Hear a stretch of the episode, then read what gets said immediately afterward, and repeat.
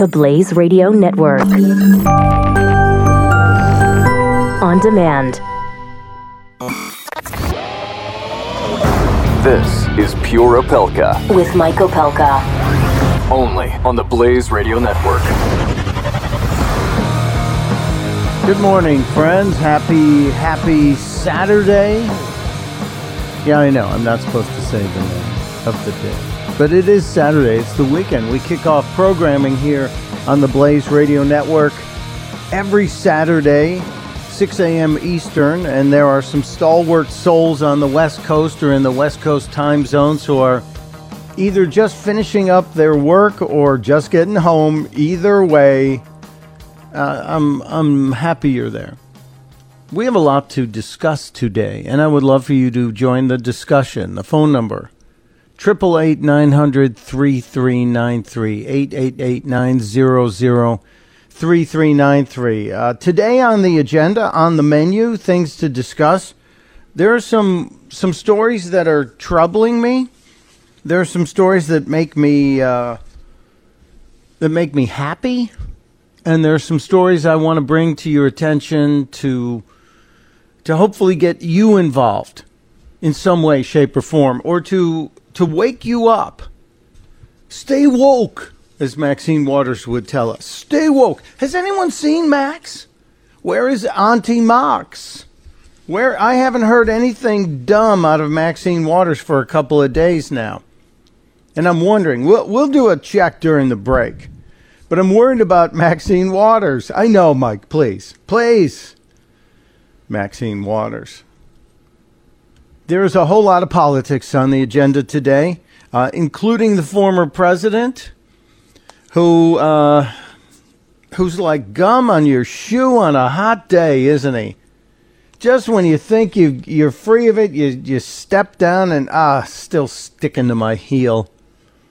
He just won't go away. He won't stop. And it's all because of ego. Wait, Barack Obama has an ego? Mm-hmm. A grande ego. Again, phone lines are open. 888 The Twitter is smoking already. Uh, I was getting tweets from some of you this morning at uh, like 4.15 East Coast time. What are you doing, people? I appreciate it, but uh, you know, get a little sleep sometimes.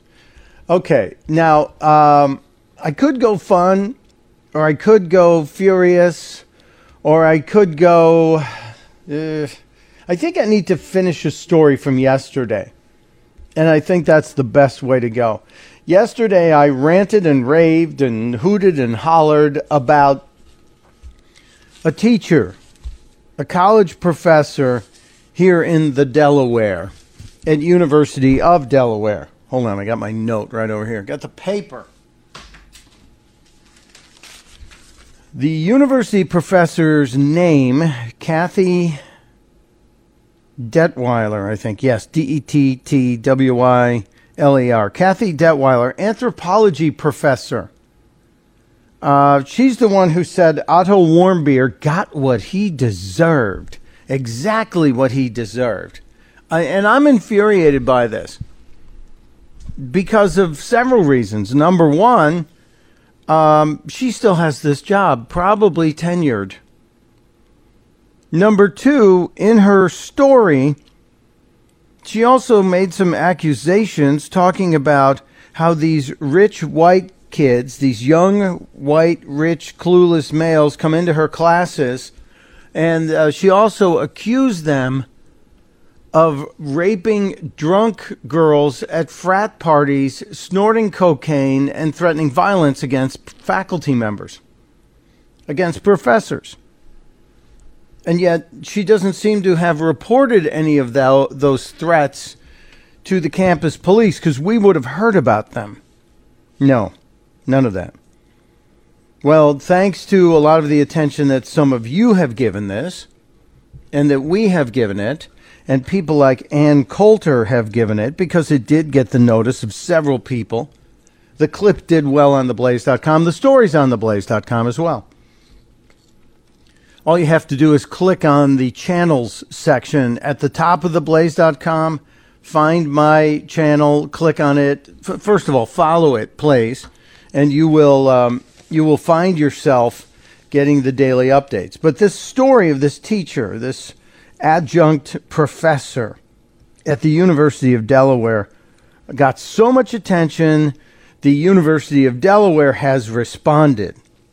Kathy Dettwyler has yet to respond to anyone that I know of. The comments from, uh, this is according to the University of Delaware, this is their official statement. The comments of Catherine Dettwyler do not reflect the values or position of the University of Delaware. We condemn any and all messages that endorse hatred and convey insensitivity toward a tragic event such as the one that Otto Warmbier and his family suffered. The University of Delaware values respect and civility, and we are committed to global education and study abroad. Therefore, we find these comments particularly distressing and inconsistent with our values. Our sympathies are with the Warmbier family. Now, that's an interesting statement. What's missing from that statement is anything addressing the allegations of rape, the allegations of drug use, drug abuse, and the allegations of threats against faculty by these young, rich, white students, males, of course. So, University of Delaware, you get a fail on this one. They uh, they were asked by a local reporter here, Jessica Buys, at uh, the Delaware News Journal, Delaware Online. They were asked if there, there was going to be any disciplinary action taken against Dettwyler, and the university spokesperson said, We are not able to comment on the specifics of her employment. Personnel matters are confidential. Interesting, right? University of Delaware, a school, a state school. So, why are personnel matters confidential? That's a state school. I pay for that school, and chances are, because of their their status in the state, they get federal money. Chances are, you are paying for this school too.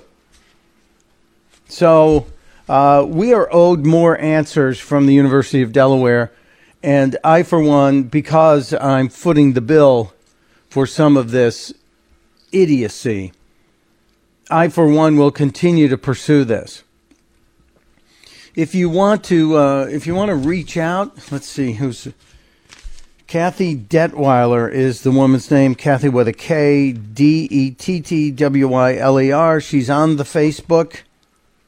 And the University of Delaware spokesperson is Andrea Boyle. Although I don't think she really has any say in this. I think she's just, you know, the mouthpiece. They're sending her out to talk to the media. But it's really Dettwyler who deserves uh, a question or, or, or three about whether or not she's uh, endorsing, condoning, supporting the allegations that she put forward about rape, drug abuse, and the threats of violence against members of the faculty. Uh, you certainly are. Um, you certainly are are complicit in a crime, I guess, if you don't announce it to the authorities. If you're just, it didn't happen if you know, and the sad case is rape happens, and many rapes go unreported. And if this professor knows of rapes going on on this campus, boy, she has a responsibility, not just as a woman, but as a human being, to do something about it. But apparently she's not. So that ticked me off early. It c- continues to tick me off. Uh, I will get to a, a, deep dive on President Obama and Russia because once again, I think there's some fake news out there. Yeah, and what a surprise it involves CNN. Fake news. Uh, we're going to talk to a guy who inspired me yesterday, a guy who inspired me greatly by doing something very simple, not cheap, but very simple. And uh, we'll get him on the horn in a little bit here from Texas. an interesting cat. Though I just met him yesterday, and I feel like I've known him. We get along on so many levels. I feel like I've known him a long time, and I think you will agree as well. But we'll see. Hang on one second. Uh, what else are we going to do? Oh, I asked um, I asked the crew this morning as we check in. I'm in Delaware, as you know, and um, Rob and um, Martin are in Dallas, keeping an eye on things. Um, I asked the crew, "Hey, what ticks you off this morning? What's making you mad this morning?" Because you know that's where I kind of find out where my crew is feeling and what news stories they're seeing that I'm not seeing. And um, I have to tell you, I was a little bit miffed when I heard from one of the guys, well, I'm mad about uh, the vice president meeting with uh, one of the Koch brothers. And I was like, why? Because, you know, me, you know me, I'm one of the people who very much, very loudly, very often talks about we need to reform campaign finance because I think there is too much damn money moving around uh, these elections, and it's obscene in some ways, and it also does uh, cloud our ability to really understand who a candidate is. So I get I get very upset and tense when I when I hear these discussions of campaign finance. But when I see the left demonizing the Koch brothers so often, and it's it's brought up by Bernie and Chucky Schumer you know, if, if Bernie Sanders says one more time, the millionaires and billionaire Koch brothers are buying the election, he's following in Harry Reid's footsteps. Harry Reid talked about making candidates wear patches on their suits that reflected the money they got from uh, very wealthy donors. And I think that's really kind of interesting. I, I like NASCAR, yes. I would support that because then we could see who's gotten money and where they got it from right? But uh, in order to address the outrage that some might have about the, the vice president of the United States sitting down with one of the Koch brothers, I thought, well, you know, let's let's go back to the truth on this.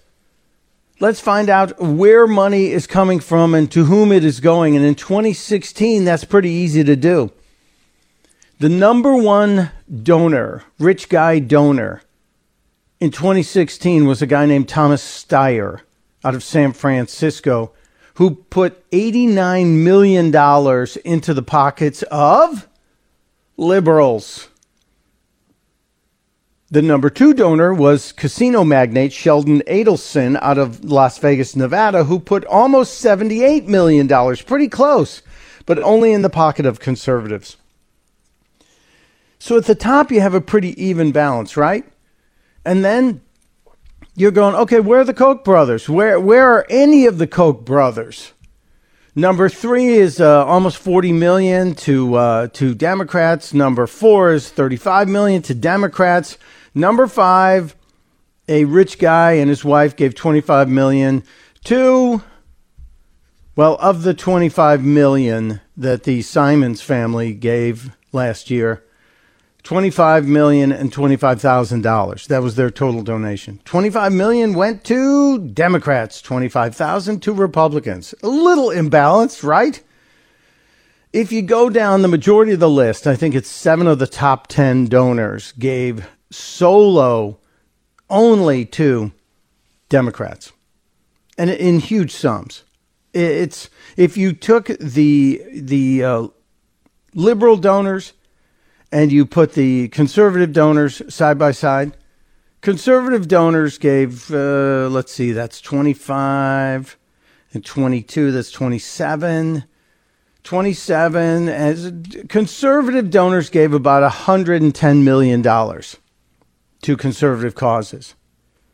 The first two liberal donations are more than 130 million dollars. And where are the Koch brothers? You'd have to go all the way down to number 51 before you find a Koch. Charles and Elizabeth Koch donated $3 million last year to conservative candidates only. $3 million. Uh, George Soros, by the way, comes in at number 10 with almost $20 million, right? And no, not a nickel of that went to a conservative. So anybody who brings up the Koch brothers, any of your liberal friends bring up the Koch brothers, uh, you have my permission to say, shut up. And we'll be right back. I'm Pure Opelka. You're listening to Pure Opelka with Mike Opelka on the Blaze Radio Network.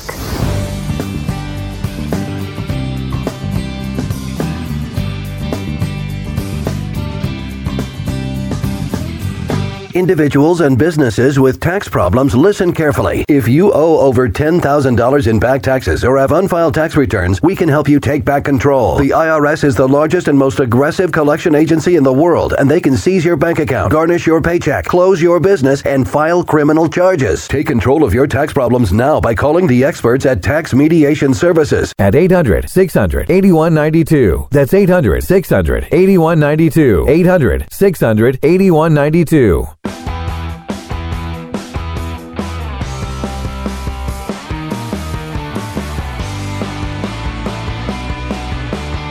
Pure Opelka with Mike Opelka.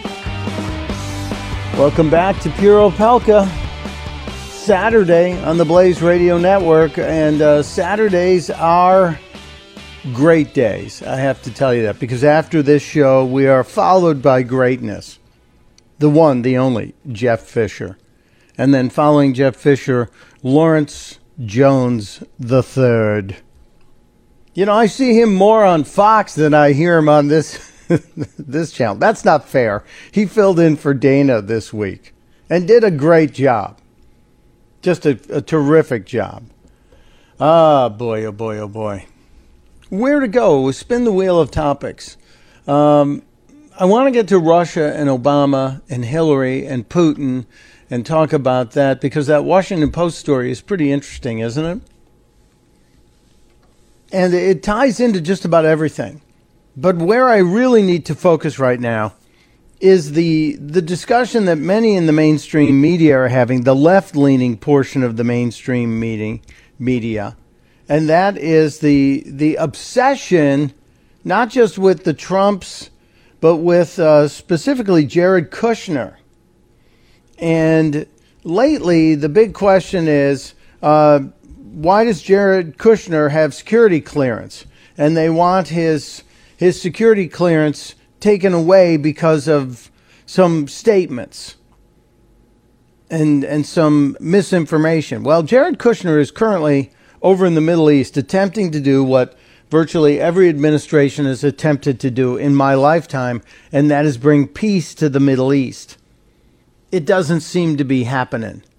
Uh, I'm telling you, this is the toughest problem. This is centuries old, millennial old, uh, tribal arguments. I don't think you're ever going to get it done. But I'm glad he's trying. I think it's worth a shot. If they do, of course, of course, that will mean Donald Trump and Jared Kushner will get the Nobel Peace Prize for actually doing something. But uh, the left leaning media wants Jared Kushner's security clearance taken away. And here's my question, and it relates to that topic. Why the hell does Hillary Clinton still have security clearance? Because people are talking about that. Why does she still have security clearance? If I'm working at the Blaze one day and then Glenn Beck wakes up, listens to this show, and goes, Geez, what have we done? Get him off the air. And they fire me. Do you think I will still retain security clearance? Even if I walked into Glenn and said, Glenn, it's been a great seven years. Uh, you and I have been friends for decades. It's I just got to go. You know that my card key, my security will not work the hour after I walk out of the building.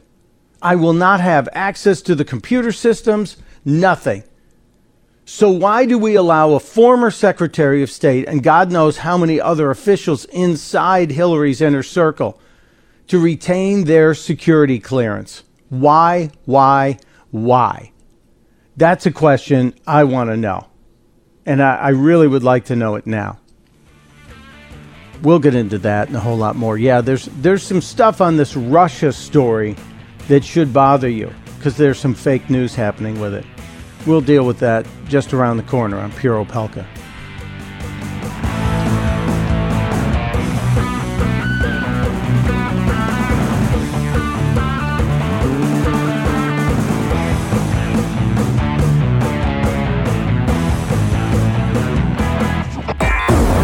You're listening to Pure Opelka with Mike Opelka. On the Blaze Radio Network.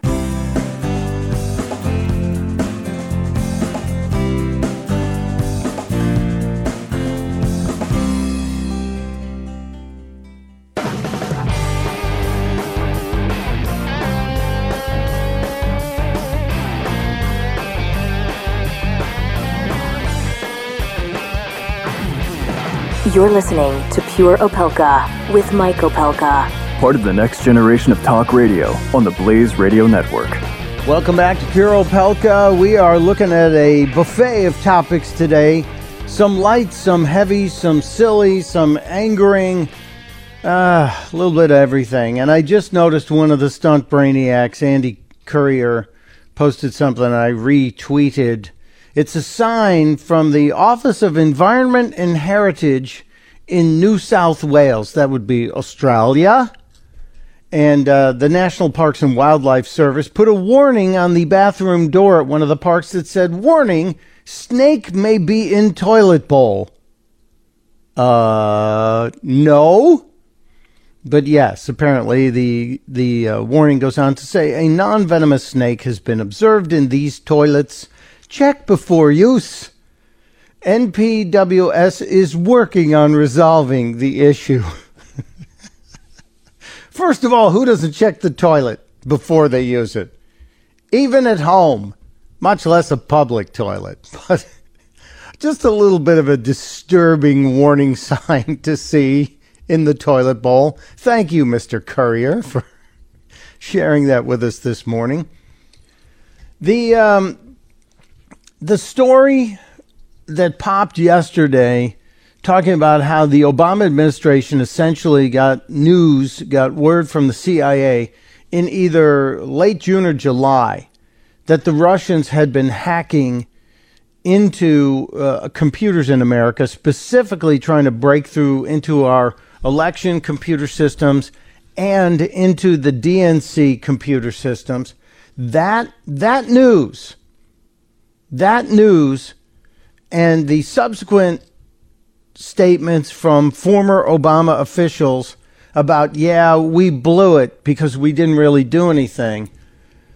That really bothered me because here you have a sitting president who allegedly told the Russians, cut it out or we're going to get tough. And then they really did nothing. The Russian hacking continued. And it did not affect the vote tally, but it did get inside Hillary Clinton's campaign and released a lot of damaging information, embarrassing information, all that stuff.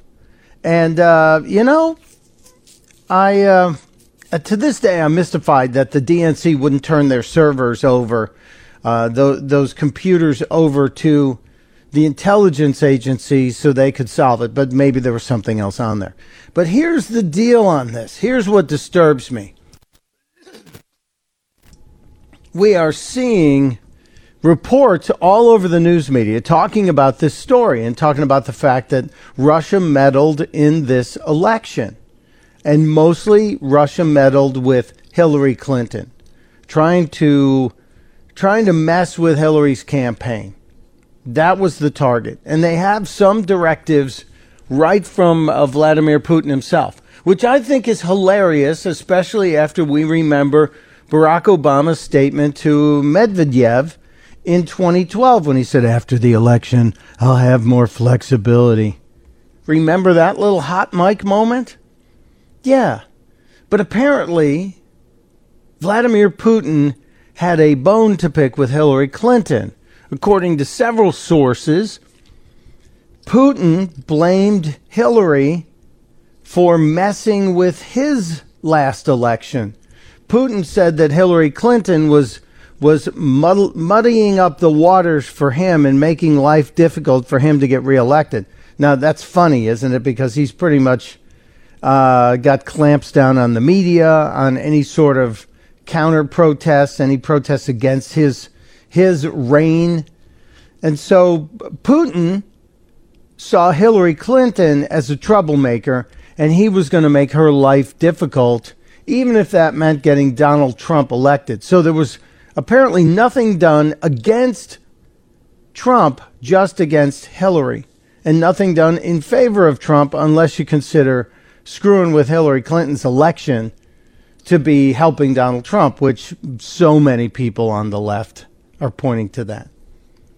Now, I still don't believe there's any collusion, and we've heard from left and right that there's currently no evidence of collusion. But this this strange reality that Vladimir Putin was out to get Hillary Clinton and that Obama did nothing. Could it be could it be that Obama did nothing because they assumed as many people did based on the polls Hillary Clinton was winning this? And that if they did anything, that it would look as if the Obama administration was putting its thumb on the scale in the elections. That's what so many people are telling you. That's what the mainstream media is saying. Well, Barack Obama's lack of action against the Russians uh, going into our precious election systems was only because he did not want to seem biased. Really? Is that why Barack Obama was on the campaign trail with Hillary?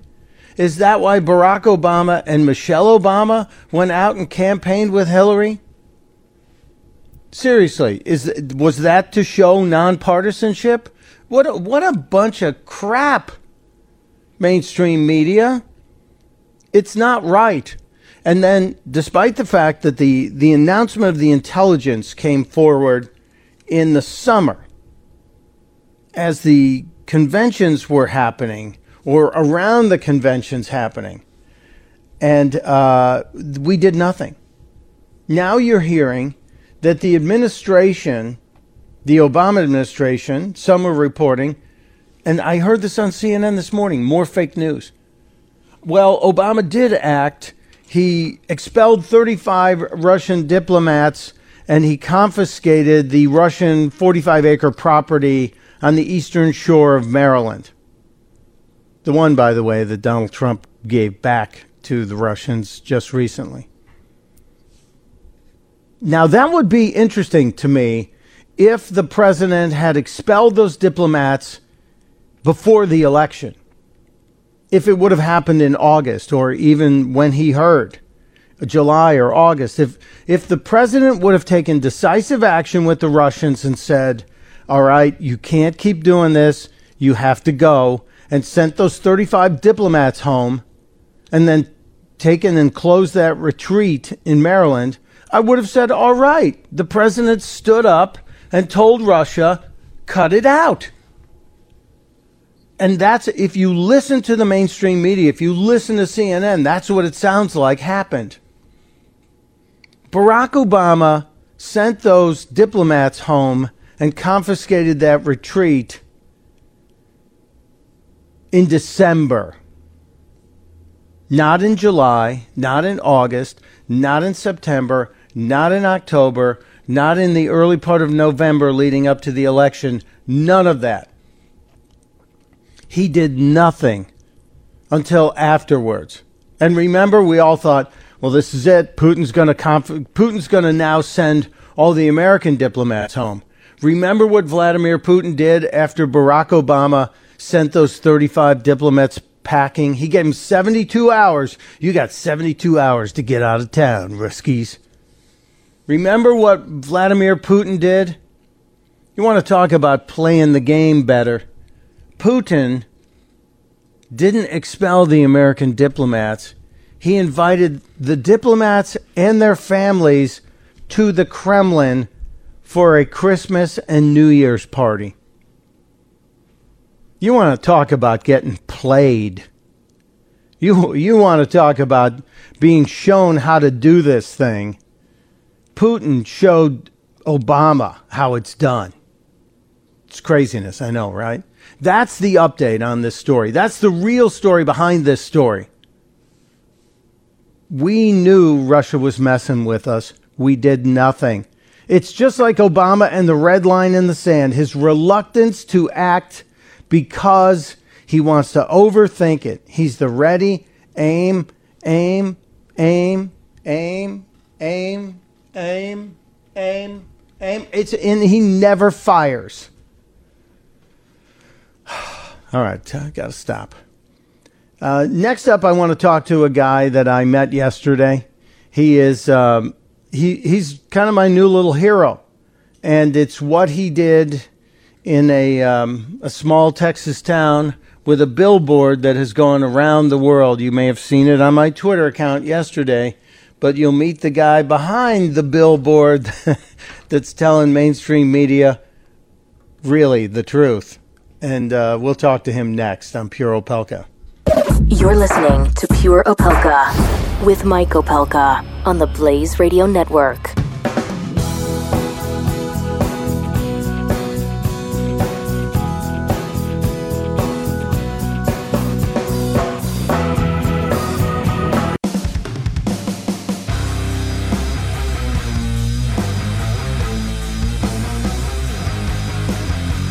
You're listening to Pure Opelka with Mike Opelka on the Blaze Radio Network. I should have known. I should have known that this was going to happen. The gentleman uh, we were calling just appeared on Fox and Friends, and I'm sure that that story and that appearance on Fox and Friends has gotten all of his friends calling him at home right now, so his phone is jammed. But we'll see if we can get uh, Kyle to give us a call. We're checking it out. Our, our Martin's on the case. He's he's persistent. He's the pit bull of grabbing guests. So we'll we'll chip away and keep going. Uh, I do want to call your attention to something that I think is um, very important. Something we learned yesterday. Uh, the story that the story about the shooter, not the shooter, the stabber at the Flint airport that guy, that that jerk that came here from Canada, I believe it was originally a Tunisian man. Uh, the guy who yelled uh, Allahu Akbar and stabbed a cop on duty in the neck, and thank God, thank you God that that officer is okay. He'll survive. You know, he's been stabbed, but he's not going to die. He was in critical condition for a while. But the guy who stabbed the cop actually tried to buy a gun. And um, you know what happens when you try to buy a gun? When you try to just go in and legally buy a gun, oh, you have to do a background check. And gee, what happened? He failed, which means the system worked. The system absolutely did its job. So thank you, system thank you background checks. And Shannon Watts and Michael Bloomberg and all you people who think, uh, well, we, and are out there screaming, we need background checks. Well, we have them, you dolts. And guess what? It probably prevented an even greater tragedy than we witnessed in Flint, Michigan. Because imagine if this jerk terrorist had been able to get his hands on a firearm and he could go walking into that airport and just start blasting away. Well, thank God. Thank God we have background checks because he was prevented from doing just that. now, in addition to that, I have to uh, I have to connect that story to um, another story that is not, first of all, it's not out there. I'm not seeing this anywhere. And we'll get to Johnny Depp and his threat and then his apology, etc. But somebody who works for Bill Maher, a person who writes for for Bill Maher, I think it's Bill Maher. Let me double check. It might be Bill Nye. Uh, it's it's a woman who considers herself a comedian. Her her name is Marcella Arguello. Marcella Arguello. Marcella Arguello put something on Twitter right after the shooting of Steve Scalise. This is what she wrote. If a few old ass conservative white men have to die in order to get the gun control issue discussed, then I'm willing to take that risk. Check that. If a few old ass conservative white men have to die in order to get the gun control issue discussed, then I'm willing to take that risk. Wonderfully nice of uh, Marcella Arguello to offer up the lives of people she apparently doesn't value. Old, old ass, conservative white men. If they have to die in order to get the gun control issue discussed, uh, she's willing to take that risk. Well, Ms. Arguello, uh, you need to look no further than Flint, Michigan, and the multiple shooting deaths that didn't happen because gun control happened here in this country because that guy couldn't pass a background check. The system works. And people like you who are extolling the murder of others really are the most despicable types I've ever seen. I wrote to uh, Ms. Arguello to ask her, um, what do you consider old? Just because I happen to be a conservative white male and I want to know if I should worry about any of Marcella Arguello's friends, whether or not they're going to consider me to be somebody that'll start the conversation they so so dearly wish to happen. She has not yet responded. There's more on this, and maybe we'll get a hold of our guy with the billboard. We'll see. A whole lot to talk about today. We'll be right back.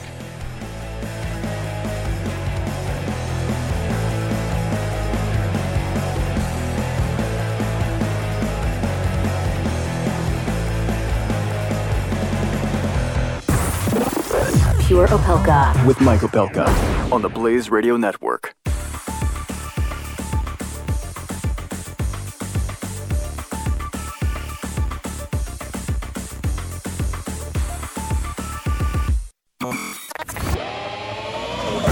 This is Pure Opelka, With Mike Opelka. only on the Blaze Radio Network. Welcome back, second hour, Pure Opelka. We are here on a uh, all new Saturday day of programming on the Blaze Radio Network. Of course, this show followed by the Jeff Fisher Show. We are we like to call ourselves the Jeff Fisher Pre-Show, sort of, but we're big fans of Jeffy.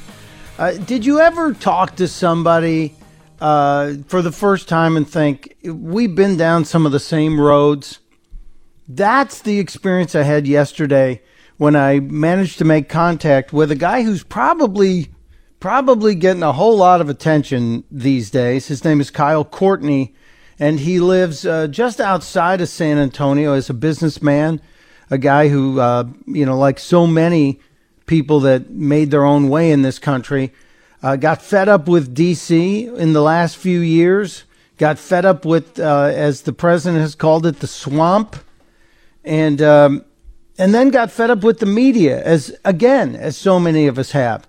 Uh, the gentleman's name is Kyle Courtney, I spoke to him yesterday after I saw the billboard that he put up Wednesday. The billboard you may have seen; it's on my Twitter account. The billboard states, "ABC News. I grew up with you. We aren't. We aren't. Uh, we are through." I grew up with you. We are through. The Russians didn't elect Donald Trump. I did. Kyle Courtney. a very simple statement that I'm guessing has gone around the world by now and uh, getting a lot of attention on it is the guy on the phone with us this morning in Texas, just north of San Antonio, where I went to college so many years ago. Kyle Courtney, good morning. Welcome to the program. Do we have Kyle? Oh, he just dropped while while they try to get a hold of Kyle, I will tell you this: uh, Kyle Kyle's phone's been ringing off the wall. Um, do you guys have his cell phone number, Dallas? Because if not, okay, you got it, and you're call. Hope you're calling him. Um, this billboard, just with the giant red letters that says ABC News and then the colon says, I grew up with you. We are through. The Russians didn't elect Donald Trump. I did. Pretty much cut and dried statement. And uh, the, the tweet has gone everywhere. Kyle appeared yesterday uh, with um, Neil Cavuto, and I talked to him just before he was on with Neil Cavuto. And uh, he was nervous. I don't know why, because I always think Neil Cavuto is like a friend. Neil Cavuto, one of the nicest guys in, in a really tough business. So uh, I, I happened to talk to him before, and then I happened to talk to him afterwards. And as you can imagine, the the amount of attention that this billboard has gotten him, I'm sure most of it has been good because he lives in a pretty reliably red area. And uh, I'm I'm I'm tap dancing here as we hope to get our guest back on the phone. Guys, if you get him, maybe give him the uh, or if, maybe we'll text him the number. Uh, if somebody could text him the the basic number uh, triple eight nine hundred thirty three ninety three, we might we might make contact. No, we think we got him. Do we have do we have Kyle on the phone? No? Yes? Maybe? I guess they're uh, we've of course the gremlins are hitting us this morning. I would give Kyle the uh, the line into the studio and maybe see if he'll ring us back. We certainly have plenty of time this morning. Um, some other stuff I wanted to get to today a lot of stuff that I want to get to today. Um, one one of the things that uh, I, I don't understand. Have you ever flown? You fly Etihad, the days of tiny Well- TV screens and cramped seats and acting like Hello? a contortionist in the bathroom could be behind you. I don't know what that is. Sorry, something jumping. As you can see, the gremlins are here. Have you ever gotten on a plane and wished you could buy the whole row? Why can't you? Why can't you? This is a question that I I ask myself every time if I'm flying a discount airline, if I'm if I can't get into a first class seat or a business class seat and there is an entire row available, whether it's two on one side or three on one side, why can't I buy the seats next to me, flip up the armrests, and have a nice couch like experience for the rest of my flight? I know that Montel Williams attempted to do that once on JetBlue, and he had purchased three seats. He had purchased one seat, and the two next to him were empty, so he bought those two.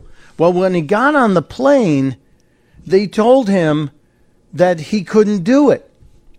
And I thought, wait a minute, if you buy out a movie theater, can't you have the comfort? If you just want to watch a movie, there have been people that want to watch a movie by themselves, or maybe they, they it's a romantic film and they want to bring their their other half for an anniversary or maybe even a proposal. That's happened before. So why can't you do the same thing with an airplane? Why can't you buy an entire row? I don't get it. Well, now you can. One airline in the Middle East has has announced what they're calling neighbor-free seats. And this is in coach. It gives you the option to buy up to 3 seats that are near you. Now they have it as a, as a bidding situation. So the airline comes out of the uh, United Arab Emirates, and uh, they've said to their customers, "You're going to be able to bid on these seats when you book, and that uh, 30 hours before your flight, they're going to tell you whether or not you are successful." I, I think they're, I think this is going to be a policy they're going to have to work on. And um, the purchased seats, they apparently say they're going to mark with uh, different headrests from the rest of the cabin. According to the airline, this gives the guests, they, they call them guests, not travelers, the opportunity for increased space, privacy, and comfort at a price that is affordable. Yeah. How about if you buy out two rows or an entire row, you should be allowed to do that. And you know what else it would do? It would speed boarding, and if you can only have one carry on, it's also going to create more room in the overhead. I'm just saying. A- anyone disagree with me? Am, am I nuts for this? Thinking this? I think this, this makes total sense. If you can buy out an entire theater, if you can purchase a restaurant, and you're willing to pay the price, what's wrong with allowing a traveler the ability to buy all of the seats in your row and then stretch out? After all, the airlines aren't working to make the leg room bigger. If anything, they're doing just the opposite. We are seeing a couple different trends in air travel happen. I, I'll bet you we see some really interesting twists and turns in air travel in the coming years. United has now offered a discount feature in coach. Yes. Um, some are calling it last class, not first class, but last class.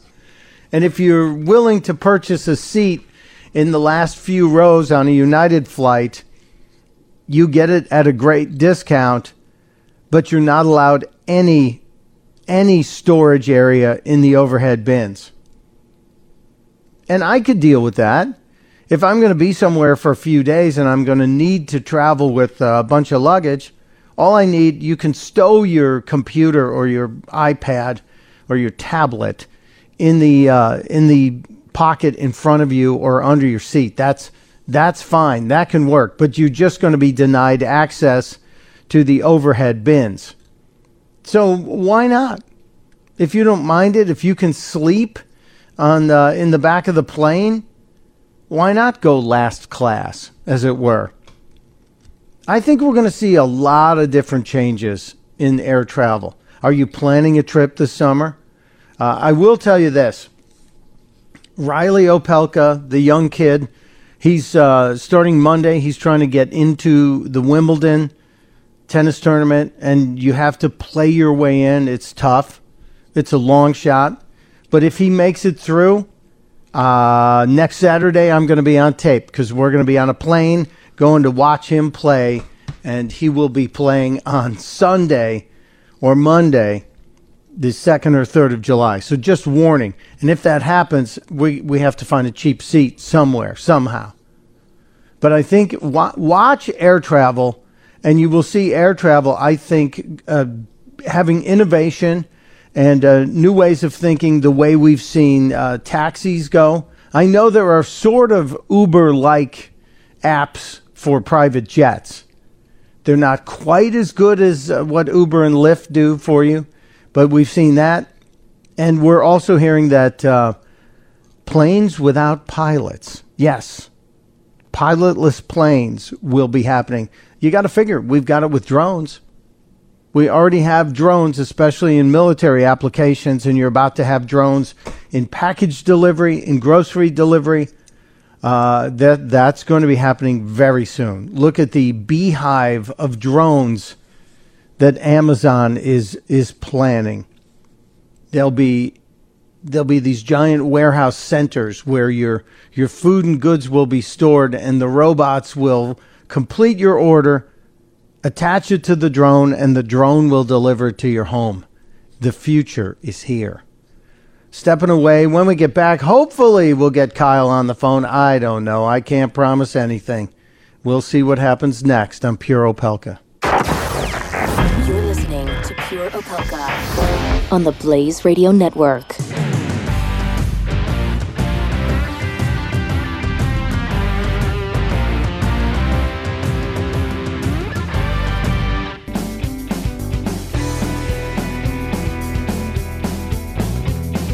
You're listening to Pure Opelka. on the Blaze Radio Network. All right, we think we've solved the problem. We think the gremlins are being held at bay, and we think, we believe, we hope we will have Kyle Courtney on the phone. Good morning, Kyle. And nothing. Oh boy. Apparently, the phones here at the Blaze are giving us trouble. Is Kyle there?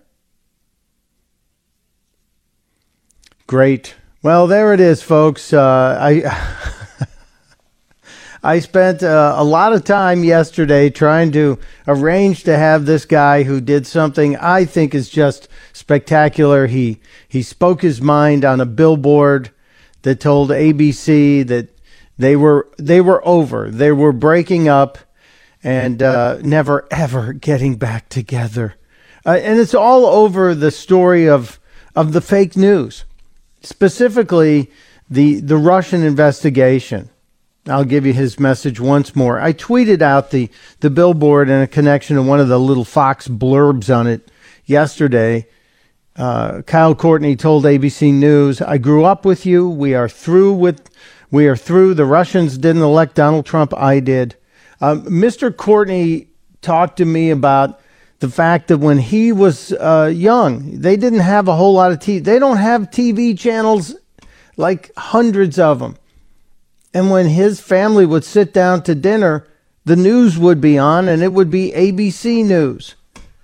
And I think that was probably back in the Peter Jennings days, days when we had anchors who we trusted, days where we had more actual news and facts than we had opinions being thrown at us all day long. And he said over the past probably seven, eight years, he's seen the news change. And he talked to me about how he watched the turn go from reporting to opinion. And specifically in ABC, they started going after the president and going after Bush, and now the situation with Trump and highlighting this story and the Russians. And interestingly enough, Wednesday morning, this billboard went up just outside of San Antonio. Wednesday morning. He has been inundated with several hundred offers for interviews, requests for interviews.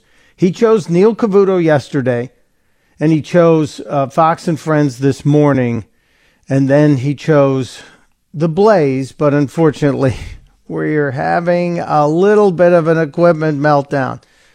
But I asked yesterday when I asked Kyle Courtney, uh, why didn't you make it ABC News, CNN, MSNBC? And uh, he said, What? I said, Why didn't you add CNN, and MSNBC. And he said, Well, my answer would be, What are those? I don't watch them. So he's already now. Can you imagine? Uh, I would be very upset if, in fact, I I saw what was going on on MSNBC if I hadn't seen it. Just ABC News is enough. So unfortunately, unless unless we work it out, we won't get Kyle Courtney. He's been up since five o'clock his time because he was doing a, a, hit with Fox and Friends this morning. He might want to go back to sleep. I don't know. It is a Saturday, but he's a businessman. I'm going to have to move on. We'll take this topic. I did just post based on based on the story I just told you about the airline offering offering to uh, sell people the individual seats next to you. I did just post a tweet that I would love to get your opinion on. The vital question of the day is up. And it says uh, if it's cheaper than first class, should you be allowed to buy an entire row on your flight? Currently, the first six people to jump in voted yes. Uh, so it's 100% yes. I, I should have, I guess, posted in there. Isn't it the airline decision? Because can't you, as a as a company, decide? Okay, we are going to we are going to grab um, this person's money, and we'll we'll sell them the whole plane if they want. If they want to buy 250 seats at 200 bucks a seat, we'll sell them the whole damn plane.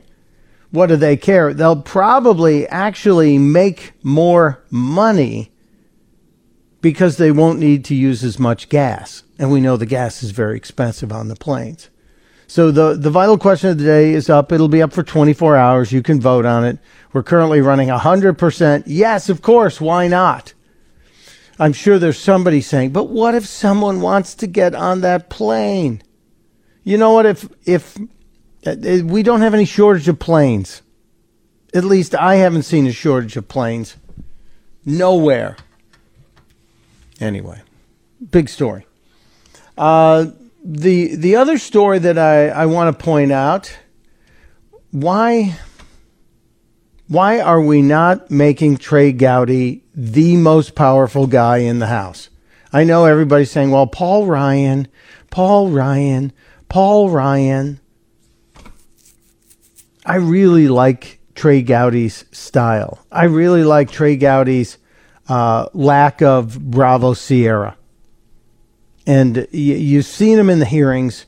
You've seen him uh, controlling those hearings, and he's now leading the one that Jason Chaffetz stepped away from. But Trey Gowdy appeared with uh, Erin Burnett night before last, and they were they were talking about leaks, and um, and they were talking about uh, the um, the leak that came out of the closed briefing from the Intelligence Committee and the meeting with Dan Coats, the director of national intelligence, and uh, Erin asked Trey Gowdy about the leaks, and and he um, he ripped somebody a new one. Find out. Uh, what I found out, Erin, is that about eight hours ago, Adam Schiff and I looked Dan Coats in the eyes and we assured him that there would be no selective leaking of his testimony to us. And I'll be damned if eight hours later there aren't three different leaks with what he told us. So if anyone is questioning why congressional investigations aren't taken seriously and are viewed as political exercises, you need look no further than the fact that we looked one of our intelligence officials in the eyes and promised him there would be no selective leaking. And here I am being asked about it not even eight hours later. So, Congressman, who leaked it? Was it was it Coats? Was it Schiff? I can tell Was you there anyone who else in the was room than the three of you? Oh, no, there, there were eight people in the room. I can tell you who it was not. It was not me, and I do not believe it was Adam Schiff. He's a We'll be back with more on this story after the break.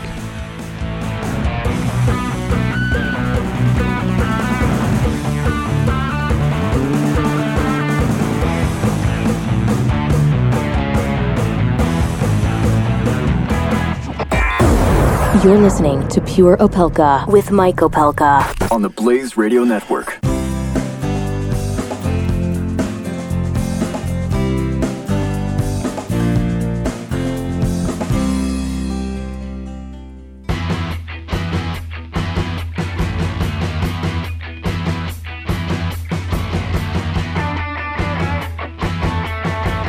Pure Opelka with Mike Opelka on the Blaze Radio Network. How cool was that? I don't know if you were um, paying attention. Um, I, I just um, I just looked up and Fox and Friends had uh, our own Allie Allie Stuckey on the show this morning. The uh, the brilliant millennial, maybe the saving grace of the millennial generation, and she did a great job. Yeah, I got to call her see if we can get her on the show this morning. Hmm. Maybe we will. Maybe we will. Now, shall we go back to Mr. Depp? Johnny Depp. Johnny Depp. A guy that, uh, you know what? It, it, I've not been a Johnny Depp fan, mostly because I just, I don't get it. I know a lot of the women do, and a lot of the non heterosexual men think Johnny Depp is dreamy. Not to me. But and he's not even that great of an actor to me. I you know, he's a guy who gets uh, work in freaky films and he made some friendships with certain directors so he gets a lot of work. And this I think he stumbled into that Pirates of the Caribbean thing which became a monster franchise for Disney. And uh, he got all, as they would say in some communities, selfed up. Johnny Depp was selfed up. He thought in other communities they would say he thinks who he is, which I never really understood that expression. But when somebody gets all selfed up or all full of themselves, some of my friends in a certain community would say he thinks who he is. And I go, okay, uh, diagram that sentence for me. But Johnny Depp, when he was at that film festival in Scotland and made the statement that's got so many, and we've heard it, but I'm going to play it again because there's some important nuances in this, especially with the television network's coverage of it. Check it out. When was the last time an actor assassinated a president?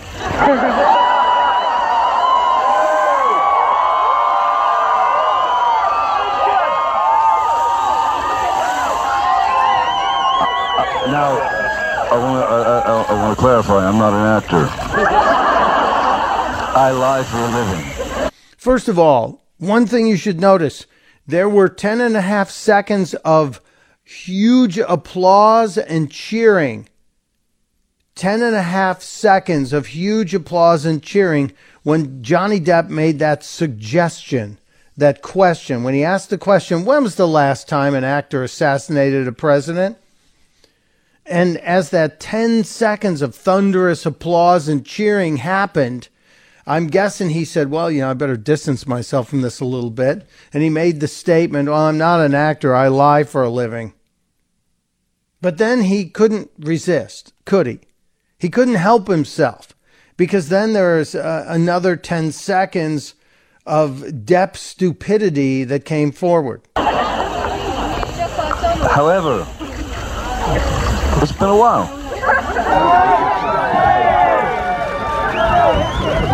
Is he trying to affect a, a Scottish accent?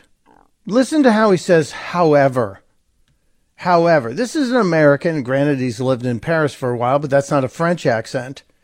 I think he's trying to affect a Scottish accent to make himself more acceptable to his audience. Listen. However, However, however, lad, yeah, it's been a while. Johnny Depp yesterday got more attention that he wanted from that quote. That that simple statement of stupidity may have cost Johnny Depp along the same way that Kathy Griffin and her statements have cost her economically. Johnny Depp yesterday, hours after the uh, the story broke, hours after that clip hit everywhere, Johnny Depp issued an apology, and uh, he issued it interestingly enough through People magazine. And this is somebody who's won a bunch of People's Choice Awards and stuff like that. So, no shock he would go to uh, a magazine like that, something that that would hit his his core audience, his base audience. So Johnny Depp, just well, less than a day after, less than a day after he uh, he makes that statement, he says, uh, well, first of all, the White House reacted. I don't know if you knew this. The White House issued a statement about Depp's comments saying President Trump has condemned violence in all forms, and it is sad that others like Johnny Depp have not followed his lead. I hope that some of Mr. Depp's colleagues will speak out against this type of rhetoric as strongly as they would if this was directed towards a Democrat or elected official. Right? Interesting. And uh, then Depp issued an apology. So, did it take the White House commenting, or did it take somebody at Disney getting a hold of Johnny Depp and saying, Hold on a second, mister. You can't do that. Depp's statement to people. And of course, it's posted in People Politics. People Politics. Yeah, there's a whole section of People magazine for politics because that's where people go to get their political news. Stop it. Mr. Depp said, quote, I apologize for the bad joke I attempted last night in poor taste about President Trump. It did not come out as intended, and I intended no malice. I was only trying to amuse, not to harm anyone. Hmm. Interesting because he said, Can you bring Trump here? And the crowd booed. He asked initially, Can you bring Trump here? And they booed him. And he said, No, no, no, no, no, you misunderstand completely. I think he needs help. And then he asked the question when was the last time an actor assassinated a president? So he started out by saying, Can you bring Trump here? The crowd boos. And he goes, No, you misunderstood. I think he needs, and he paused, help. And what would help be? Curiously, that Johnny Depp says the president needs help, and then he says help, or he seems to determine that help would be when was the last time an actor assassinated a president? I want to clarify I'm not an actor, I lie for a living. However, it's been a while. The Secret Service will only confirm it's aware of the comments, and it is it is a crime to threaten the president. The Secret Service statement for security reasons, we cannot discuss specifically nor in general terms the means and methods of how we perform our protective responsibilities. Good. I'm glad somebody in the in Washington, somebody in the administration can keep uh, a mouth closed. But will this affect Depp? Well, Disney's got the film coming out. I guarantee you it was more about somebody at Disney picking up the phone and going, Listen, Buster, you better get on that phone and, and make an apology and make it quickly. And you know they got the crisis management team out. That's the studios have them and the actors if they're big enough. They have crisis management teams. And they're the ones who then go in and mop up after these people. It's been going on in Hollywood for years and years and years. And uh, how do I know this? Well, there's a great book. There's a great book. It's it's kind of wandering, but it's called The Cleaner and it's about the guys in the old days of Hollywood who had to go in and clean up after the actors' messes. Stuff like this. Sometimes it was an actor who was caught uh, driving while drunk or ended up in the wrong place with the wrong person. Or there might have been a paternity test that needed to be handled. But there were, this has been going on in entertainment and Hollywood for years as people have tried to protect the reputations of these people. It's only in the last couple of years that we've seen the mask come off, and the liberals have actually shown us who they are. Witness Rosie O'Donnell, witness Kathy Griffin, witness Bill Maher, witness Bill Nye, witness Johnny Depp. I could go on and on and on. Witness the woman Arguello, the uh, the woman who talked about old white people, conservative old white men dying and it's okay with her if she can get the discussion on gun control started. Hollywood's been doing this for a while. Are you going to go see the movie? I wonder. I have not seen any of the Pirates of the Caribbean movies, any of them. Mostly because I have a personal policy that forbids me from going to see a movie based on a ride at a theme park. Seriously. We'll be right back. Pure Opelka with Mike Opelka on the Blaze Radio Network.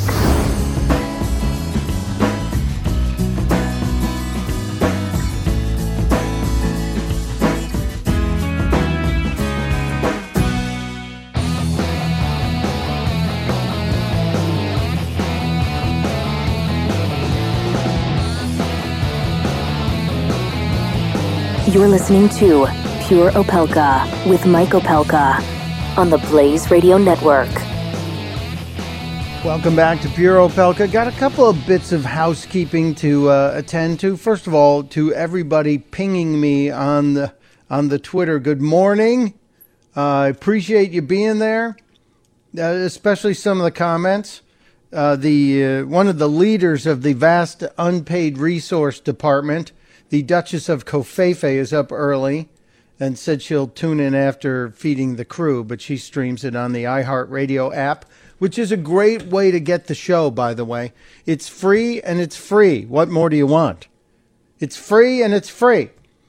Uh, Wonder Slug Vika's up, Scintillating Duck is up, the the uh, Dr. Herv Nerbler's up, Andy Courier's up. They're, you're all up and responding, especially to the question this morning. If you choose if you have the money, if there's room on the plane, should you be allowed to purchase the entire row and I especially believe if if it's cheaper than first class, I think you should be allowed to do that. I think that that should be an easy thing, and, and it's a no brainer for the for the airlines because they're actually going to make money. They don't have to move as much weight. Weight on a plane equals fuel consumption. Fuel consumption goes right to cost and bottom line. So you don't have as many bodies, you don't have as much carry on luggage, you just have one body in a row. And why not? If you can buy, shouldn't that be a libertarian decision for the airline to make? Currently, 94% of you say, yeah, of course, why not? 4% of you say no. And of course, there are 2% of you this Saturday morning who cannot make up your minds. I love you just the same. I really do. Uh, this audience, I think, I think from our experience together, this audience understands the power of prayer.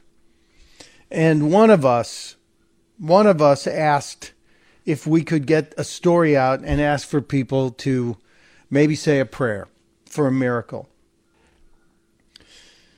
This comes out of Littleton, Colorado, a tiny little town of wonderful people. I've known people out of Littleton since the 70s. It, it's one of those things that I keep meeting people from Littleton, Colorado at random moments, and every single one of them has been just great in terms of every part of their life. They're wonderful, solid citizens. One of them sent me a note that said, Could you get the word out on this? Could you please? Could you please get the word out and ask people to say a prayer for Littleton police officer Stephen Beare? And I think it's Beare, B E A R E. Stephen is missing in Russia. He was a Colorado National Guardsman. He's been deployed multiple times. He went to Russia, to the Caucasus Mountains region in southern Russia. This is according to his wife, and he was going to uh, climb Mount Elbrus. He was out there to climb Mount Elbrus. And it's a solo climb that he was doing. This is the tallest mountain in Russia.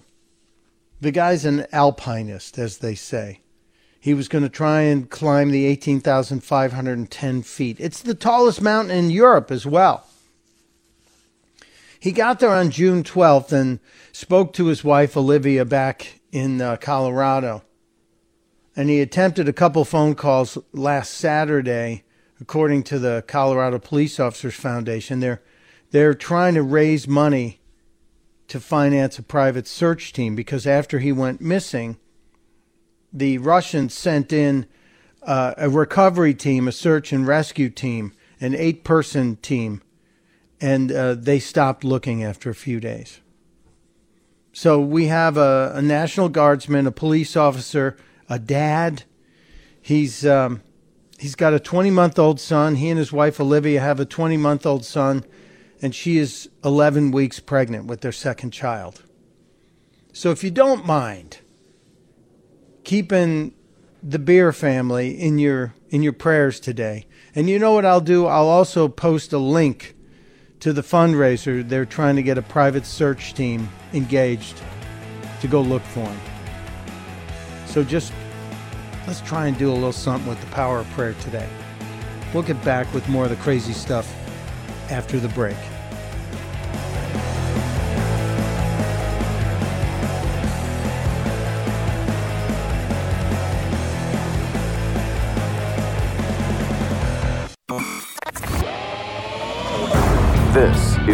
Opelka, with Mike Opelka.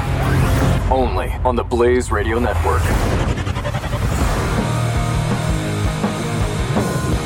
Welcome, welcome, welcome. Welcome to the pre show, the update, the pre programming for the Jeff Fisher show heard here on the Blaze Radio Networks. Actually, it's the third hour of Pure Opelka, but you know, the cool kids call it the Jeff Fisher pre show. Jeffy follows this show. I want you to love Jeff Fisher. oh, uh, you know, it, it's an obscure cultural reference. I love Jeff Fisher, and I want you to love him too. Anybody? Anybody get that? obscure enough for you?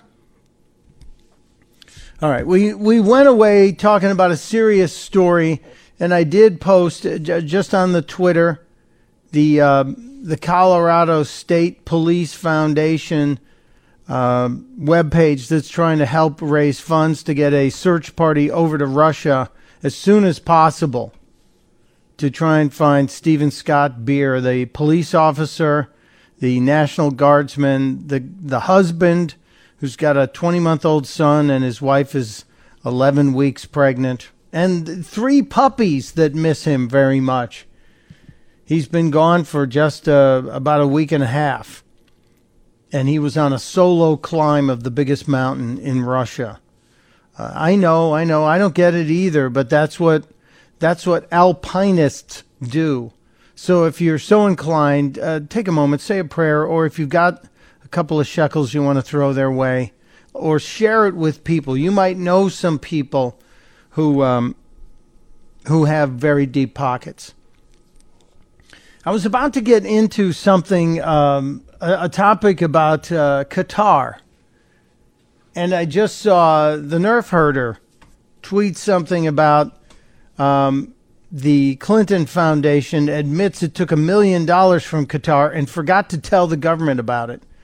Uh, yeah, you know all the forgetting stories that the the uh, Trump administration is getting railed for. Jared Kushner didn't have his his forms completed, I guess, and had to resubmit with some updates to it, and being roundly criticized. Well, the Daily Wire has a story about the Clinton Foundation admitting it took $1 million from Qatar and forgot to tell the government. That was among the emails that were distributed after being hacked from the uh, Hillary Clinton presidential campaign chairman John Podesta and published by WikiLeaks.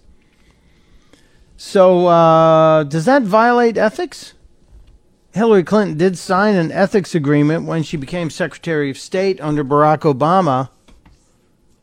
And uh, that ethics agreement has a provision where you have to uh, notify the State Department's ethics officials if a new foreign government wanted to donate or increase materially its contributions to the foundation. Uh, the the Qatari officials reportedly pledged the money in 2011, again in April of 2012, and uh, they got an email acknowledging that the Qataris wanted to meet Bill Clinton for five minutes in New York. So does is that what a million dollars buys? Five million, a million dollars buys five minutes with Bill Clinton. Hmm. The Clinton Foundation justifies the lack of reporting on this by saying the million dollar gift was not, quote, a material increase, close quote, in the contributions from this emirate. They had given apparently, reportedly, between one and five million to the foundation in total. So that's not a material increase. Come on! How long are we going to let this go on? And still, why does Hillary Clinton, why does Hillary Rodham Clinton still have security clearance? Why does her key card still work? I'm telling you, I go back to what I said. Um, I, five minutes after I'm out of the blaze, guess what? I'm not online. I'm not able to get into the mail. Uh, my key card's activated, disactivated shut off. That's what happens. Why do we let people do this? No. You're no longer in the system. You are done. Go away. I was going to talk about Qatar or Qatar or gutter or Qatar. What the hell is the way we pro- how are we supposed to pronounce it? Just just between CNN and MSNBC and Fox this morning, I heard five different pronunciations. Five. Apparently, the little emirate that is behind Al Jazeera is being squeezed out, being uh, being told by the neighbors that you're you're too radical. You've been sponsoring terror too much. Your human rights uh, problems are not being solved. So they're kind of isolating this little slice of land, this wealthy little emirate. But nobody can get the name right. So uh, tell us the name. How do we? How are we supposed to say it? I'm saying Qatar, but I have heard Qatar, Qatar, Gutter, Qatar, and uh, one other one, which is it all sounds the same. It's a mess. I know. At the core of this now is uh, they want they want Al Jazeera shut down. They're telling they're telling uh, folks that Al Jazeera, they're telling the people running Qatar, Al Jazeera needs to shut down. Remember Al Jazeera America? Anyone remember that? Uh, the the place that actually purchased Al Gore's channel, his cable channel, thinking that they were going to get a wedge into American television. They were going to get 60 to 70 million households automatically. And because of that, they would get a toehold in America. Well, despite the fact that so many American journalists sold their souls to the emirate and this this new Al Jazeera America, which which actually had kind of Sharia underpinnings in some of its editorial direction. Uh, despite that, Hillary Clinton in 2011, around the same time. Gee, has anyone looked at the, the fact that this statement by Hillary Clinton in 2011, this statement seems to coincide with the million dollars? Anybody? Has anyone noticed this? Well, the Daily Wire story had me thinking about Hillary Clinton. The Daily Wire story that talks about the Clinton Foundation getting this million dollars that it forgot to tell the government about, and then the request of the five minute meeting with Bill Clinton. Oh, we just want five minutes on. We just need to talk to him for five minutes. Can we just get five minutes, please? Here's a million dollars. That happened pretty much concurrently with the Secretary of State making this public statement that has been since played over and over again. I know, but let's now realize that there there might have been a reason why Hillary Clinton made this declaration. A set of global networks that Al Jazeera has been the, the leader in that are literally changing people's minds and attitudes. And like it or hate it, it is really effective. And in fact, viewership of Al Jazeera is going up in the United States because it's real news. You may not agree with it, but you feel like you're getting real news around the clock instead of a million commercials and, you know, arguments between talking heads and the kind of stuff that we do on our news, which, you know, is not particularly informative to us, let alone foreigners. Interesting, right? Hillary Clinton and the Clinton Foundation scoop a million dollar donation up from the people who also happen to run Al Jazeera news.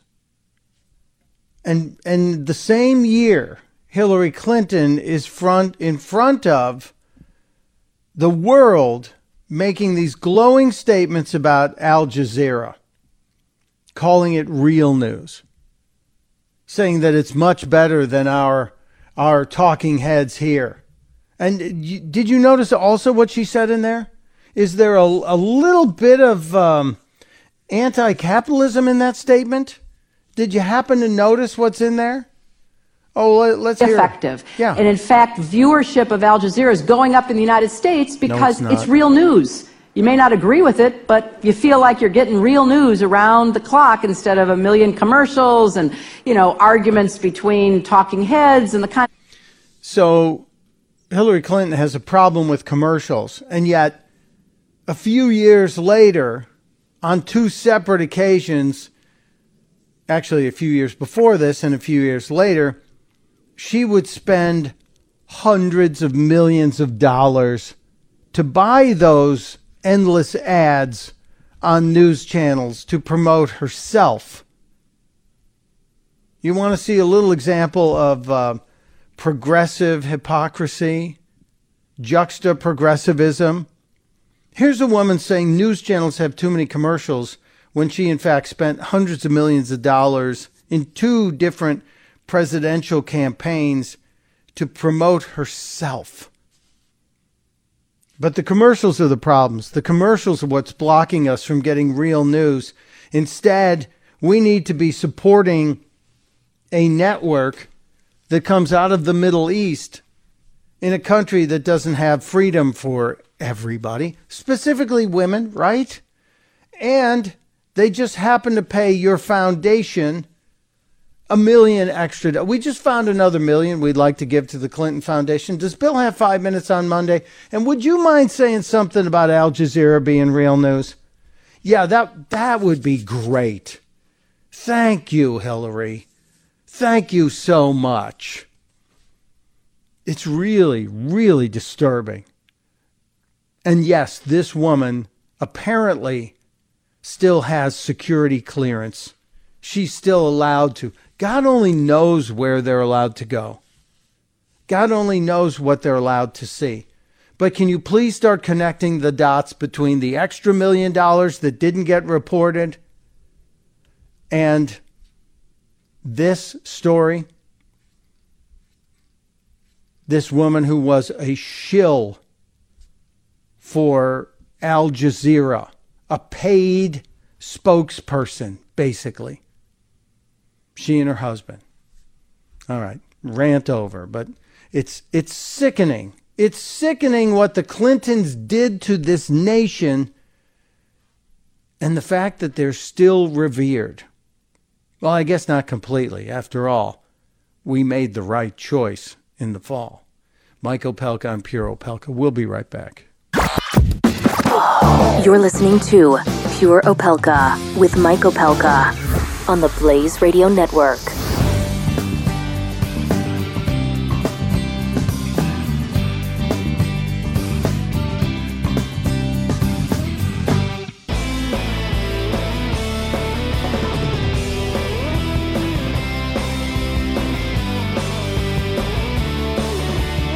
This is Pure Opelka with Mike Opelka on the Blaze Radio Network.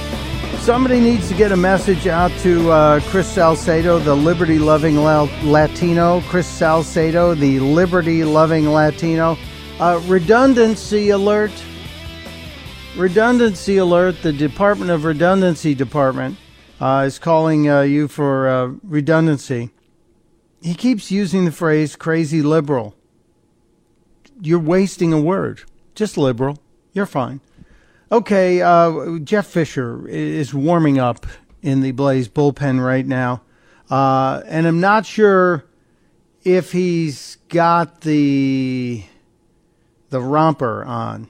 I'm not sure because I didn't see him come through. He used the the Glenn Beck secret entrance today, so you'll find out. Maybe he'll admit it himself. Um, before I get to this next story, I understand Mark from Maryland's on the phone. Oh, he hung up. Mark's mad at me. Mark from Maryland is upset with me because I did not warn you. I did not put out a warning before doing this. Surely we've been trying to take back the airwaves in Afghanistan against Taliban with the most primitive kind of communication equipment. Now, take that as one example where I don't think we were very competitive and we have. You see, what happens is when uh, when I play Hillary Clinton's voice on the radio, Mark's cat goes crazy, absolutely crazy, runs around the house tearing stuff up. So I guess it was wrong of me to do that without a warning. Sorry, Mark, not really, because I think it's kind of a funny image. I I think what we should do is set up a camera and then uh, I'll warn Mark ahead of time, and he can live stream what his cat does as Hillary Clinton's voice is being played, which I think is pretty darn funny. Uh, and speaking of the effects that voices have on felines, scientists in California have released a, uh, a new study. They subjected wild mountain lions to the voice of Glenn Beck. as as the mountain lions were just trying to have their dinner. They were trying to see how apex predators reacted to uh, fear. The Washington Post has the story as well. The researchers from University of California at Santa Cruz put motion sensitive cameras uh, at uh, sites where these big cats, these predators, would kill in various parts of Southern California. And then you know when a when an animal kills like that, then they take the carcass and store it for future meals. So the moment a mountain lion would trigger the cameras, they also had speakers at the site that would activate and um, play a clip from Glenn Beck's radio show. Apparently, it scared the hell out of him. Glenn wasn't the only person they whose voice they used. They also pumped in a Rachel Maddow and Rush Limbaugh. The the mountain lions apparently reacted with the same fear, regardless of whether the voice was male or female.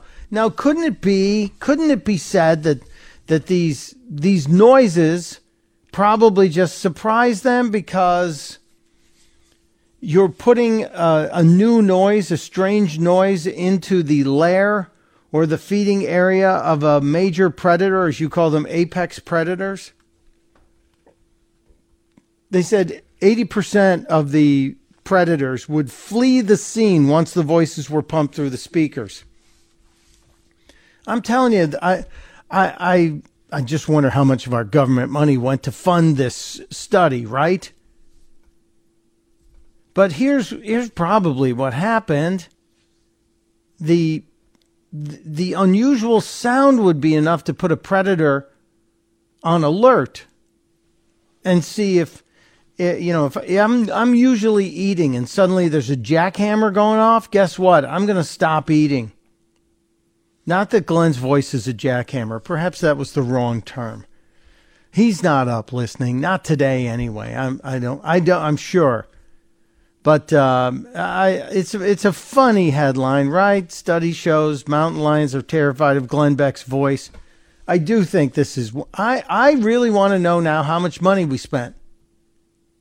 How much did we pay to learn that if you put speakers in the woods with motion sensitive cameras, and when a large predator appears, if you play a an unusual foreign voice and and bathe them in the sounds of a human voice that they normally don't hear, they're going to run.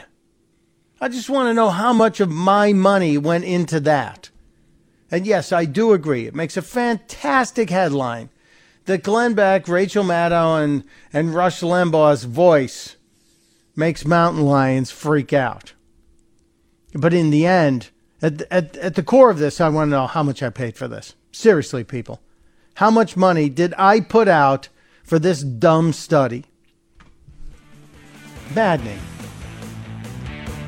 All right. I gotta step aside, take a break. Maybe there's some more. I got some more silly news, some more fake news. And a, and a real interesting question I'm sure will be raised by some in the Michael Brown story. We'll get to that just around the corner on Pure Opelka.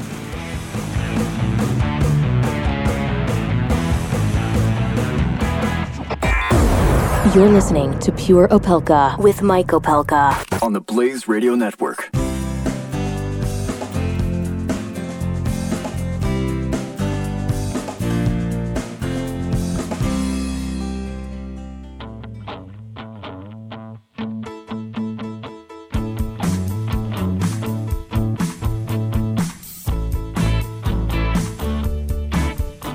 Pure Opelka with Mike Opelka on the Blaze Radio Network. Yeah, welcome back to Pure Opelka. We do have a vital question that'll be up for another 22 hours or so. It uh, relates to a story out of the Middle East where one of the airlines has decided that if you book a flight, and when you're booking your flight, if the seat next to you on either side or both are empty, you're allowed to bid on those seats. You can put a bid in and say, I'd like that. You know, can I have can I purchase that one? I, w- I would like to do that. And if the flight doesn't sell out, they will then grant you 30 hours before takeoff, scheduled takeoff. They will grant you the right to purchase those seats, and you could create your own little section there, your own little, maybe even a row. Well, I'm I'm of the belief that uh, you should be allowed to do that anyway, but you should even if it's at, at full price. If you decide you want the whole damn row, why can't you buy the whole damn row? I know I know my buddy Montel Williams tried to do that. In fact, he purchased 3 seats in a row on a JetBlue flight a few years ago, had the entire row. He walked in on the plane and uh, as they were getting ready to take off, they walked up and down the row and they started counting empty seats. And they said, Hold on a second here. We got three empty seats here, or two empty seats here. We're going to go out and get some standbys on here. And Montel alerted the flight attendant, said, Oh, you can't do that. I, I own those seats, those are mine. And uh, they had a brief discussion. And anybody who knows or has ever argued, argued with Mr. Williams, you know how this ends. You already know that he flew with a nice empty row all to himself, lifted the armrest, put a blanket on himself, and basically had a couch to go from coast to coast. So uh, I'm a believer that, uh, especially in a free market world, in a capitalist world, that you should be able to buy those seats just like you should be able to buy an entire theater, just like you should be able to buy out a restaurant, should you choose to do so. If I want to buy every seat in Yankee Stadium for a game and watch the game by myself, I should be able to do it, right? It's my money. I can be as dumb with it as I like. Currently, 94% of you agree. 6% of you don't at least, and, and this is what I don't understand, we did have 1% or 2% that couldn't decide. Somehow they, they managed to change their votes. the, the poll is up on the Twitter as we speak. My Twitter handle at StuntBrain. It's there. You can check it out. I hope you will. I also hope you will check out the tweet I posted about the Colorado police officer who's missing in Russia and his his wife, his 11 month old or 20, 20 month old son, and his 11 week pregnant wife are desperate to find out what happened to Colorado police officer Stephen Beare. And they're trying to put together a very fast deployed search group to get over there because the Russians have, after a couple days, they basically gave up.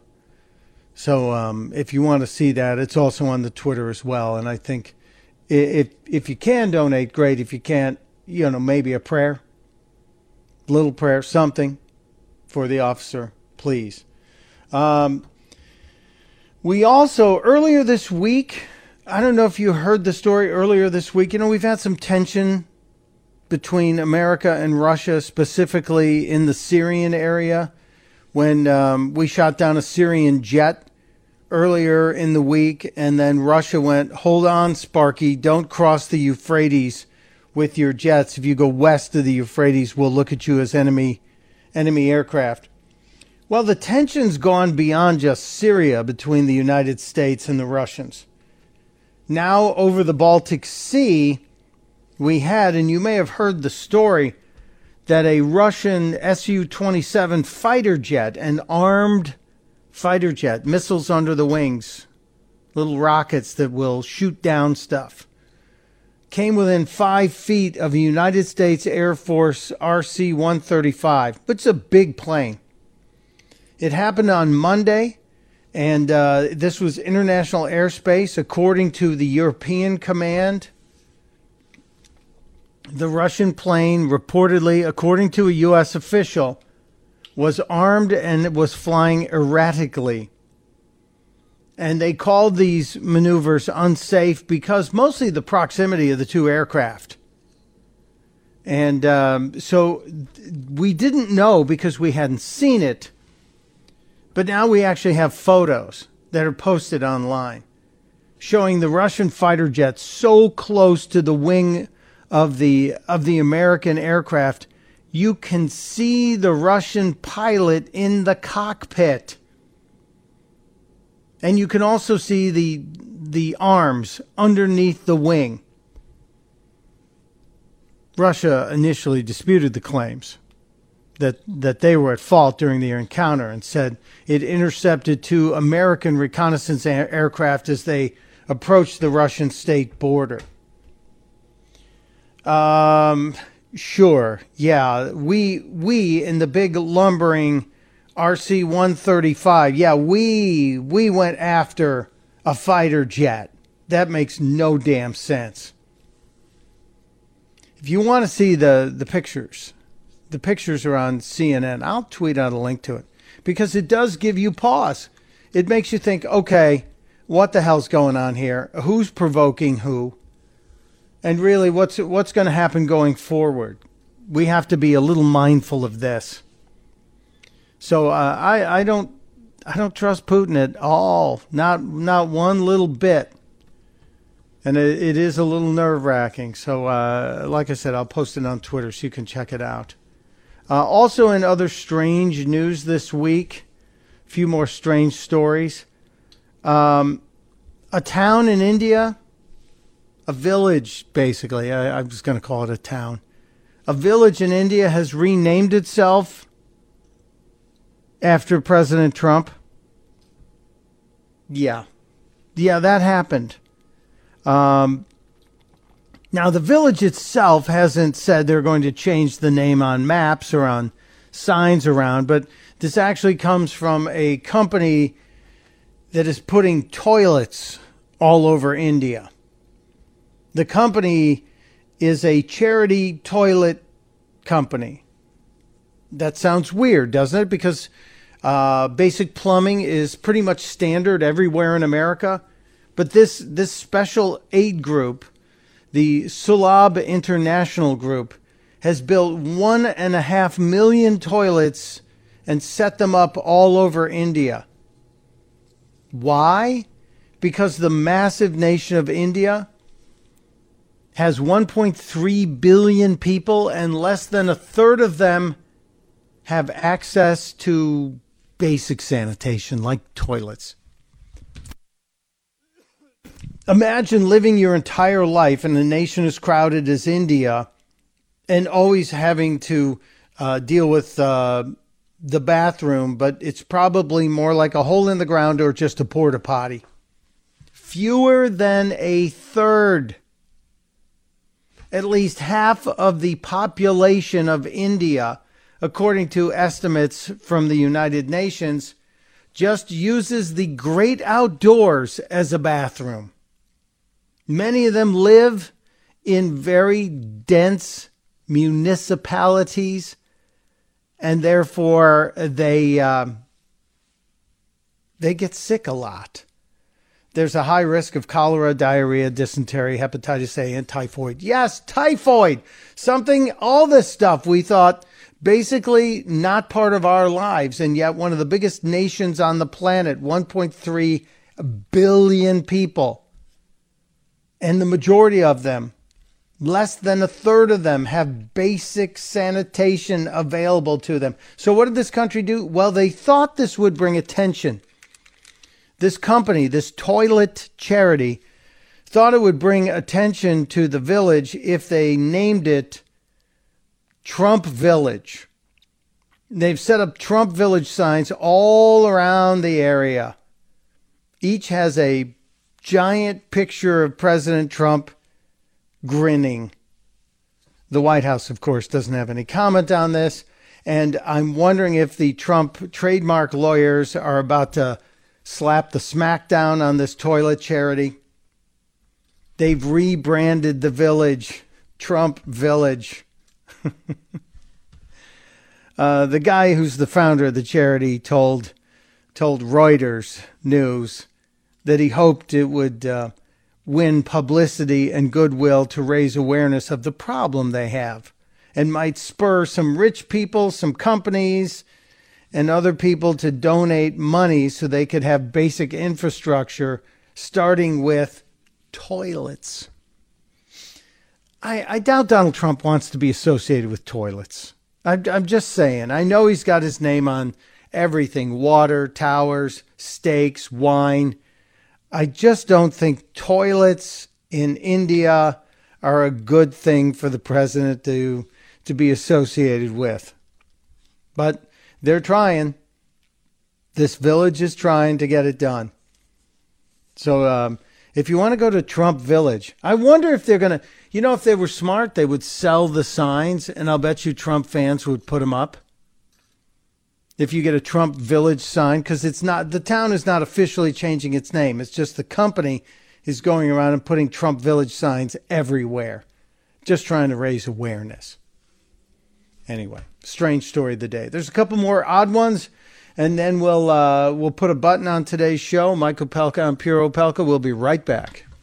You're listening to Pure Opelka with Mike Opelka on the Blaze Radio Network.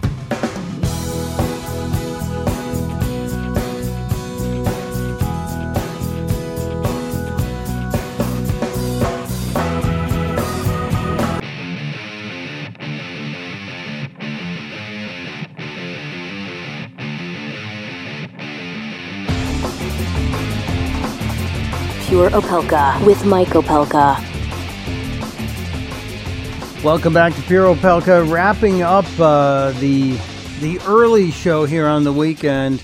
I did get a um, a message from our guest who, because of some technical problems, was unable to join us.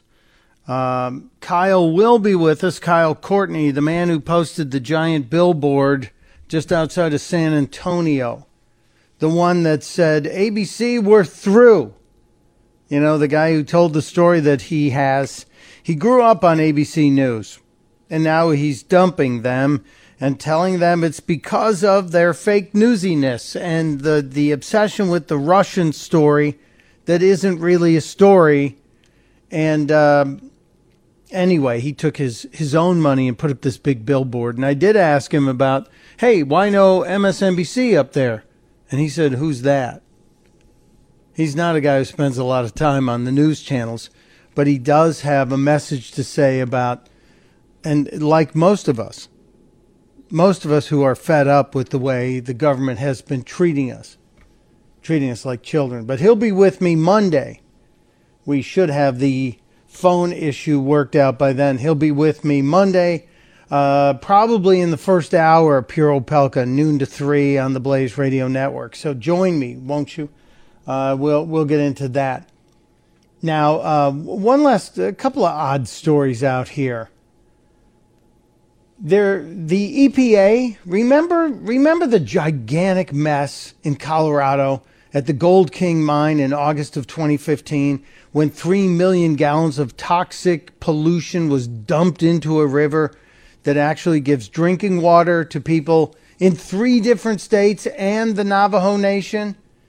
That river was yellow for days after the initial dumping. Yeah, you remember that, right? And who was president 2015? Barack Obama, the guy that loves the environment? Yeah. Uh, the EPA uh, reported on Monday that um, there was no wrongdoing in that disaster no wrongdoing. Uh, auditors uh, ignored inconsistencies apparently in the reports that came out of the EPA officials. Remember, we had EPA officials basically saying we screwed up. We inadvertently breached the mine because of a quote misjudgment unquote.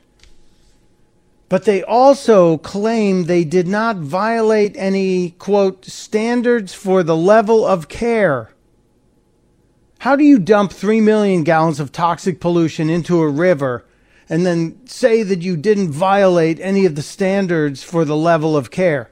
You know how you do that? Well, if no standards exist, then you really can't violate standards, can you? Hmm. There were no standards of care? So when you screwed up and polluted the earth with 3 million gallons of toxic stuff that you poured into a river, just because you had no standards doesn't mean you didn't screw up. Please, Mr. President, you talked about eliminating the EPA. Can we get that done? Can we just let the states take care of it? I would love it if that would happen. I would just love it if that would happen. What a bunch of jack wagons. Much more to deal with. There'll, there, there'll be more over the weekend. There'll be more. If you heard my diatribe on the Russian situation, there'll be more on that. Join me Monday and download the show and hang out for Jeffy and all that stuff too. Testudo, my friends. Testudo.